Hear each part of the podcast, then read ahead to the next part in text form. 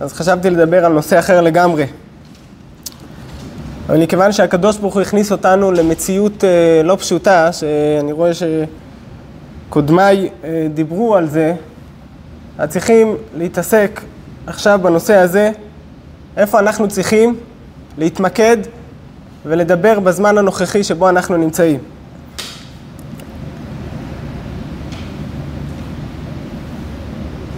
אתמול, בעיצומה של שמחת תורה,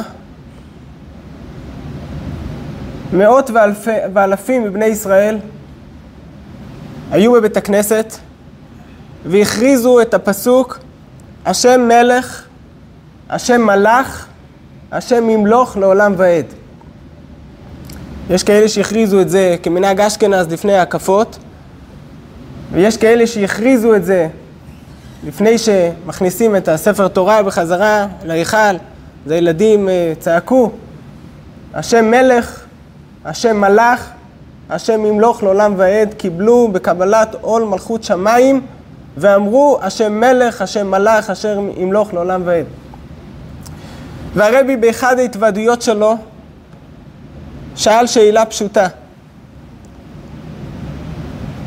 הפסקה הזו שאנחנו אומרים, זה ליקוט הרי, של כמה פסוקים. אין פסוק כזה ב, בכל התנ"ך, אין פסוק השם מלך, השם מלך, השם ימלוך לעולם, אין פסוק כזה. זה ליקוט של פסוק מדברי הימים, פסוק מתהילים, פסוק מספר שמות, פרשת בשלח. ליקטו שלושה פסוקים ביחד, השם מלך, השם מלך, השם ימלוך לעולם ועד. והרבי שאל שאלה פשוטה. הרי המשמעות של הפסוק הזה, שהקדוש ברוך הוא בעל הבית על מציאות הזמן. הקדוש ברוך הוא בעל הבית על העבר, הוא מלך על העבר, הוא מלך על ההווה והוא מלך על העתיד. אז למה מתחילים, למה הפסוק מתחיל לומר דבר ראשון השם מלך? דבר ראשון מדבר על ההווה. אחרי זה הוא אומר לנו גם כן על העבר. הוא אומר לנו השם מלך, העבר, גם הקדוש ברוך הוא מלך. ואחרי זה הוא עובר לעתיד, השם ימלוך לעולם ועד. תלך בסדר מסודר, תגיד לי דבר ראשון על העבר, השם מלך, אחרי זה תגיד לי השם מלך, אחרי זה תגיד לי השם ימלוך, הקדוש ברוך הוא גם על העתיד הוא מולך.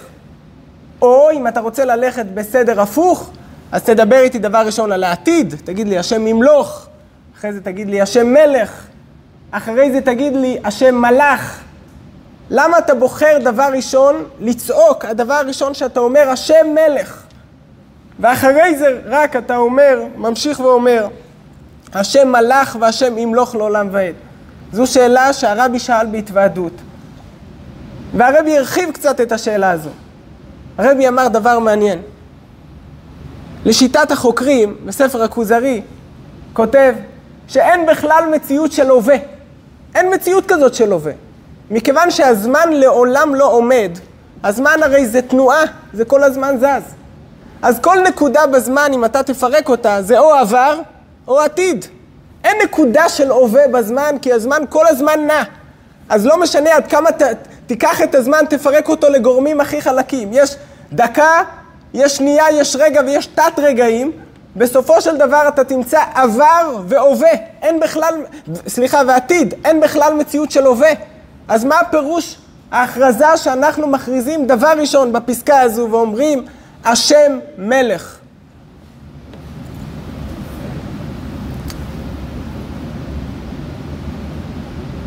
בשביל להבין את זה, אספר סיפור קצר. היה יהודי בירושלים, אברך כולל,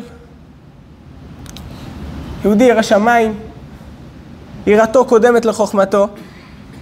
הבן שלו, לא עלינו, היה צריך לעבור ניתוח לב קשה. התייעצו עם רופאים ברחבי העולם, התייעצו עם הרב פירר, ומצאו איזשהו רופא שהוא יכול לעשות את הניתוח המיוחד הזה.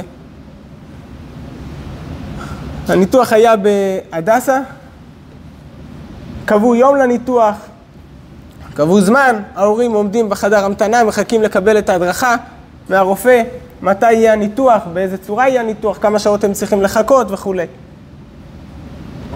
הם מחכים בחדר המתנה, אחרי כמה זמן יוצא הרופא ומתחיל להסביר להם על הניתוח, ותוך כדי הדברים הרופא שולף אה, אה, מסמכים, שולף דפים, ואומר לאברך הזה, תשמע, הניתוח הזה זה 50-50, מה שנקרא, אני רוצה שתחתום לי פה, שבמידה והניתוח לא מצליח, אין לי אחריות. אתה לא תובע אותי, אתה לא, אין לי שום קשר עם התביעות שלך אחרי זה, בוא תחתום לי כאן, אין לי שום אחריות על מה שקורה אחרי הניתוח. האברך הזה היה יהודי ירא שמיים, ואמר לו לרופא, תקשיב, אני מוכן לחתום לך בלי שום בעיה, מוכן לחתום לך על המסמך הזה, שאין לך שום אחריות, אני לא אתבע אותך, הכל בסדר, אני אחתום לך. אבל, אני רוצה גם כן חתימה שלך. אני רוצה שאתה תחתום לי שבמידה והניתוח כן מצליח, אתה לא הולך ומסתובב ברחבי העולם כדי לספר שאתה זה שעשית את הניתוח. גם אם הניתוח הצליח, זה לא באחריות שלך. יש הקדוש ברוך הוא בעולם, שהוא קובע את הסדר, הוא משגיח בהשגחה פרטית על כל הנבראים, והוא זה שפעל שהניתוח הזה יצליח. האם אתה מוכן לחתום לי? אם תחתום לי על המסמך שאני נותן לך, אני מוכן גם כן לחתום לך על המסמך שאתה נותן לי. מה היה בסוף, אני לא יודע. אבל דבר אחד פשוט אמר הרבי באותה שיחה.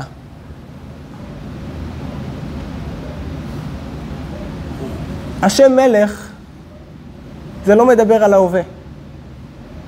יש פה פירוש אחר לגמרי, אמר הרבי. השם מלך, המשמעות של המילים השם מלך, הפירוש הוא שהמציאות של הקדוש ברוך הוא כמלך על העולם לא קשור לנבראים. אנחנו רגילים לחשוב על מלך שמקבל את הכוח שלו מהעם. כמאמר חז"ל, אין מלך בלא עם. כאשר אבל אנחנו מדברים על הקדוש ברוך הוא, אנחנו אומרים כל בוקר בתפילה, אדון עולם אשר מלך בטרם כל יצור נברא. הקדוש ברוך הוא בעל הבית על העולם לא כי העולם קיבל אותו למלך. הקדוש ברוך הוא בעל הבית על העולם כי אין נקודה בעולם שלא קשורה עם הקדוש ברוך הוא. אין נקודה בבריאה כולה שלא קשורה עם מציאותו של הקדוש ברוך הוא. במילא השם מלך. ואם אנחנו מסתכלים על הדבר בצורה כזו, שאנחנו אומרים שהקדוש ברוך הוא מלך בטרם כל יצור נברא, כמו שאמר הקדוש ברוך הוא לשמואל הנביא, כאשר הקדוש ברוך הוא שלח את שמואל להמליך את דוד, אז הוא אומר לו, הלשון שמה, אני מקווה שאני מצטט אה, קרוב למדויק, אבל הוא אמר לו שילך לבית ישי, בית הלחמי, כי בבנים של, של, של ישי נמצא שם המלך. כך הוא אומר לו, לך אל בן ישי, כי ראיתי בבניו לי מלך. פחות או יותר זה הלשון, ראיתי בבניו לי מלך. הוא לא אומר לו, יש לו מעלות שהוא יכול למלוך. הוא אומר לו, הוא מלך בעצם מהותו. במילים אחרות, אומרים, השם מלך, הקדוש ברוך הוא מלך בלי קשר לעולם. העולם מצטרף למלוכה של הקדוש ברוך הוא, אבל הקדוש ברוך הוא מלך בעצם. ואם בן אדם חי בתנועה הזו, אז הוא מבין שאין הבדל בין מלאך לבין ימלוך. מתי יכול להיות הבדל בין עבר לבין עתיד? מתי יכול להיות השינוי הזה? ברגע שאתה מדבר על מלך שקיבל את כל הכוח שלו, הוא קיבל מהעם. אז ברגע שיש אצל העם, יש איזושהי תזוזה, יש איזושהי חולשה, אז זה בא לידי ביטוי גם אצל המלך. גם אצל המלך הוא כבר לא מלך כמו קודם. מקודם הוא היה מלך על 127 מדינות, ועכשיו הוא מלך על מדינה אחת קטנה. אז גם המלוכה שלו לא חזקה כל כך. אבל ברגע שאתה עומד בבית הכנסת, בשמחת תורה, ואתה צועק השם מלך, ואתה אומר המלוכה שלו לא קשורה עם העולם. העולם הוא הסתעף למלוכה שלו, העולם התחבר למלוכה שלו, אבל המלוכה שלו לא תלויה במציאות של הנבראים. אז המלך הזה נשאר מלך, לא משנה מה התנודות שקורות בעולם. לא משנה עד כמה העולם מוכה, מבוזה, מושפל, או שהעולם פורח, אין לזה שום הבדל. השם מלך יהודי צועק, לא משנה באיזה מצב הוא נמצא.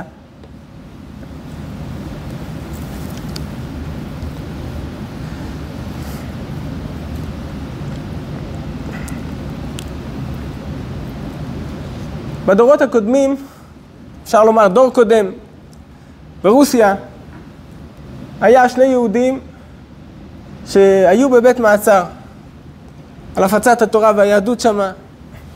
אחד קראו לו הרב משה וישצקי, השני קראו לו הרב מנדל פוטרפס. היו בבית מאסר במשך כמה חודשים. לא משנה, הסיפורים, מה שסבלו ועברו במקום הזה.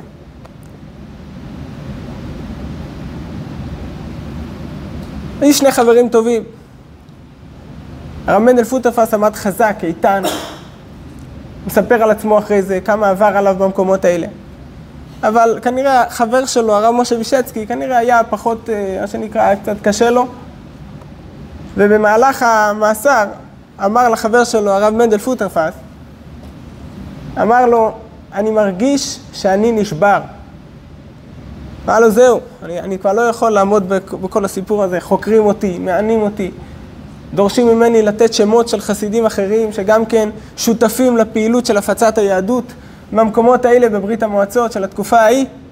אני לא יכול, אני עומד להישבר. ואז הוא סיפר אחרי זה שהרב מנדל פוטרפס אמר לו משפט שנתן לו כוח להחזיק את כל העינויים במשך החודשים שאחרי זה. הוא אומר, הרב מנדל פוטרפס אמר לו ככה, עד עכשיו היה להם שליטה על הגוף שלך. אם אתה מתייאש, מכאן ואילך יש להם שליטה על הנשמה שלך. אתה יכול להתייאש, אבל תיקח את זה בחשבון. תיקח בחשבון שכאשר אתה מתייאש, נעשה מעבר. הם לא שולטים על הידיים שלך, על הרגליים שלך, על המקום הפיזי שלך, איפה שאתה נמצא. הם שולטים על הנפש שלך, על הנשמה שלך. תיקח את זה בחשבון, שברגע שאתה מתייאש, יש להם שליטה מלאה לא רק על הגוף, אלא גם כן על הנפש שלך. הוא אומר שהמשפט הזה החזיק אותו במשך שנים. אמר, אני לא אתן להם לשלוט על הנפש שלי. שישלטו על הידיים שלי, על הרגליים, ייקחו אותי לאיפה שהם רוצים. הנפש שלי תמיד תישאר משוחררת. הנפש שלי לא נלקחה למאסר, זה חלק אלוקה ממעל ממש. אי אפשר לקחת את הקדוש ברוך הוא לגלות, לא יוכלו לקחת את הנשמה שלי לגלות. בעל התניא לפני שיצא למאסר שלו, בתקנ"ט, זה הימים האלה, כן, הוא בחול המועד, סוכות בתקנ"ט, זה הזמן שבו לקחו אותו למעצר. הוא השאיר פתק בחדר שלו. הפתק הזה היה מקור הכוח של החסידים, ששאבו כוח לחיות בתקופה של המאסר 53 ימים שהוא היה במאסר עד י"ט כסלו תקנ"ט. בפתק הזה הוא כתב שש מילים. שישה מילים הוא כתב מספר תהילים. הוא כתב את הפסוק, שרים רדפוני חינם ומדברך פחד ליבי. זה המשפט שהוא כתב לחסידים שלו. מה זה שרים רדפוני חינם ומדברך פחד ליבי? היינו יכולים לחשוב, שרים רדפוני חינם, יש כל מיני דברים בעולם שרודפים אחרינו. אבל אנחנו לא מתייחסים למה שקורה בעולם. אנחנו קשורים עם הקדוש ברוך הוא, מדברך פחד ליבי. וחסידות מוסבר לא ככה. מה הפירוש שרים רדפוני חינם ומדברך פחד ליבי?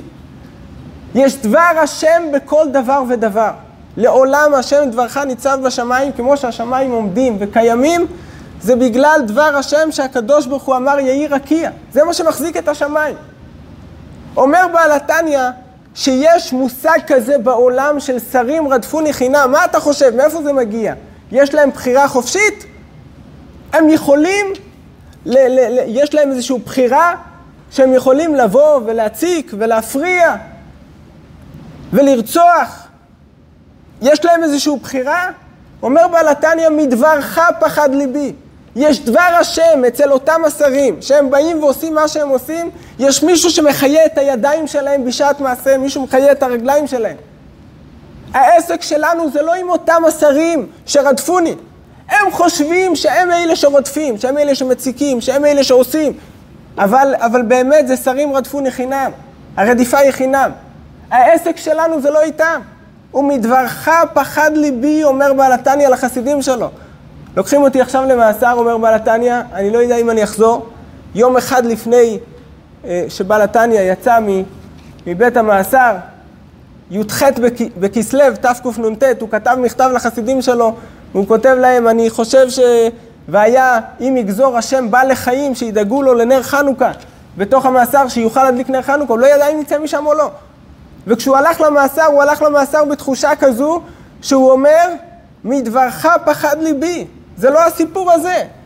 זה לב מלכים ושרים ביד השם. וזה מה שאומר הרב מנדל פוטרפס לר, לרבי משה וישצקי. אומר לו, אתה נמצא בתנועה כזו, הידיים שלך קשורות, הרגליים שלך קשורות, אתה נמצא במקום, זה, זה, זה לא יתואר המקום שאתה נמצא בו. אבל שהנפש שלך תהיה משוחררת. תדע לך, אין לך עסק עם אנשים מסוימים. ומדברך פחד ליבי, יש דבר השם.